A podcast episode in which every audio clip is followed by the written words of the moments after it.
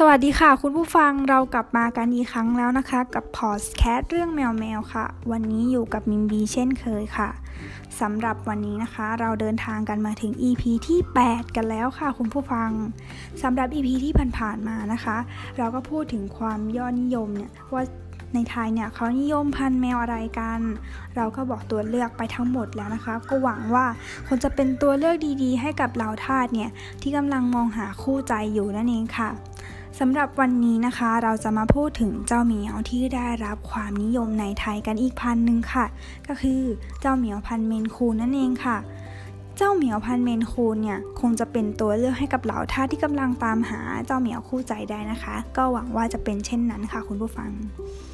เจ้าเหมียวพันธุ์เมนโคนเนี่ยซึ่งถิ่นกำเนิดอยู่ในอเมริกานั่นเองค่ะ ต้นสายเผ่าพันธุ์เนี่ยณวันนี้นะยังมีการถกเถียงกันระหว่างแมวผสมพันธุ์กับแรคคูนหรือเปล่า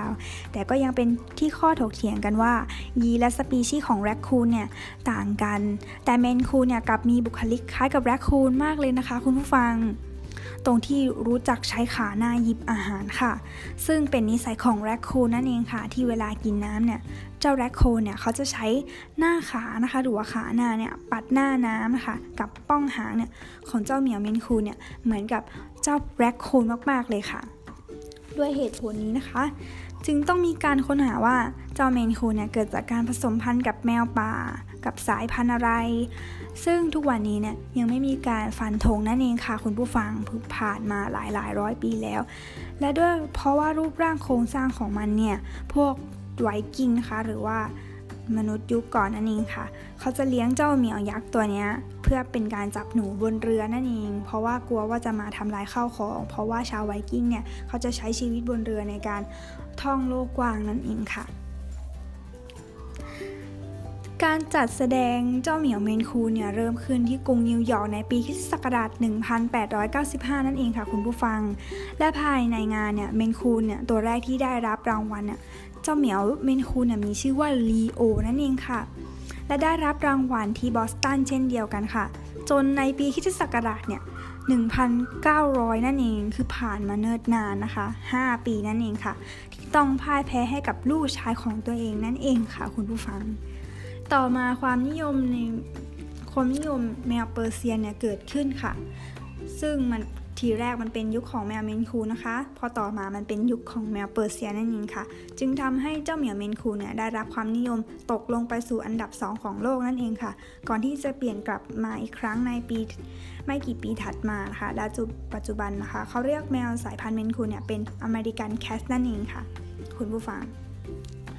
เจ้าเหมียวพันธุ์เมนคูนเนี่ยมีรูปร่างโครงสร้างที่ใหญ่โตมากๆเลยค่ะคุณผู้ฟัง ใบหน้าของน้องเขาเนี่ยยังคงมีความเป็นแมวป่านั่นเองค่ะ น้องเขาจะมีแผงคอเหมือนสิงโตนั่นเองค่ะ แผงคอที่พูดถึงเนี่ยก็จะเป็นขนฟูๆบบริเวณใบหน้านั่นเองค่ะที่จะอยู่ใต้แผงคอนั่นเอง ฐานหูของน้องเขาจะกว้างใหญ่นั่นเองค่ะ แถมบริเวณปลายหูยังมีเส้นขนงอกออกมา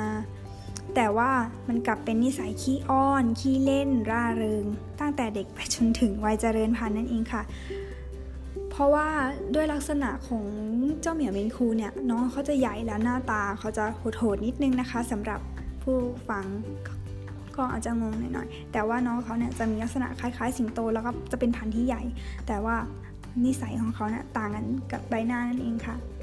จากด้านข้างลำตัวของน้องเขานะคะ จะเป็นรูปสี่เหลี่ยมค่ะ ขนกึ่งยาวไม่ฟูนั่นเองค่ะ ตั้งตกตามลำตัวนะคะ คือจะเรียงลงมานั่นเองค่ะ เส้นขนน้องเขาใหญ่ค่ะ มีน้ำหนักหางยาวมีวงริงนั่นเองค่ะ เป็นป้องเหมือนแรคคูนั่นเองนะคะ ถ้าเป็นสายเลือดลายเสือแทปปี้เนี่ยจะต้องมีหางวงหางตลอดค่ะ โดยสีเนี่ยทั่วไปจะมีทุกเฉดสีค่ะ อาทิสีพื้นจะจะเป็นสีที่มีการนิยมก็คือ ลายเสือสีน้ำตาลนั่นเองค่ะ และลายแรคคูนนั่นเองค่ะ ความยาวของจมูกของน้องเนี่ยถึงปลายหางเนี่ยน้องเขาตัวใหญ่1เมตรจุด30เซนติเมตรเลยนะคะ เมนคูนเนี่ยยังถูก จัดอันดับว่าเป็นแมวที่ใหญ่ที่สุดในโลกด้วยค่ะ คุณผู้ฟัง คือน้องเขาจะมีขนาดตัวที่ใหญ่มากๆเลยค่ะ โดยน้ำหนักที่โตเต็มวัยเนี่ยจะอยู่ที่ 12-15 กิโลกรัมเลยนะคะ คุณผู้ฟัง อายุเฉลี่ยของแมวทั่ว ๆ ไปเนี่ยอยู่ราวๆ15 ปีนั่นเองค่ะ ถ้าคุณผู้ฟังเนี่ย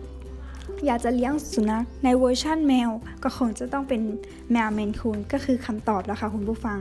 เพราะหน้าแมวแต่ร่างกายสุนัขขี้เล่นเดินตามเจ้าของ กระทั่งได้สมญานามว่าเจนเทนเจนนั่นเองค่ะ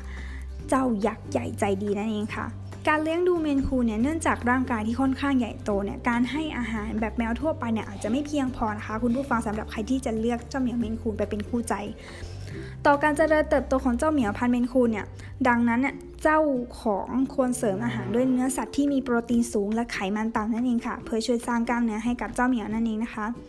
ส่วนขนของเจ้าแมวเมนคูนเนี่ยจะค่อนข้างหวีง่ายค่ะ ถึงจะดูยาวแต่จะไม่พันยุ่งยิ่งนั่นเองค่ะ เนื่องจากเป็นแมวกึ่งขนยาว จึงไม่มีปัญหาการพันเหมือนแบบแมวเปอร์เซียนั่นเองค่ะ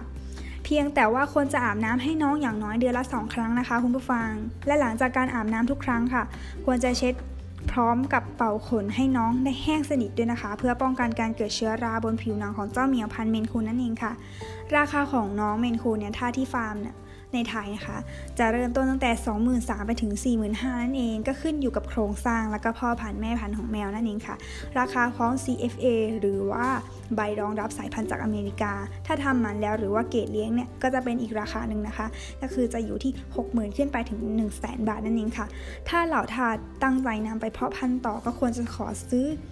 ขอซื้อพร้อมกับใบ CFA เท่านั้นนะคะ เพื่อป้องกันการผสมพันธุ์เลือดชิดในอนาคตนั่นเองค่ะ เป็นยังไงกันบ้างคะคุณผู้ฟังสำหรับเจ้าเหมียวพันเมนคูน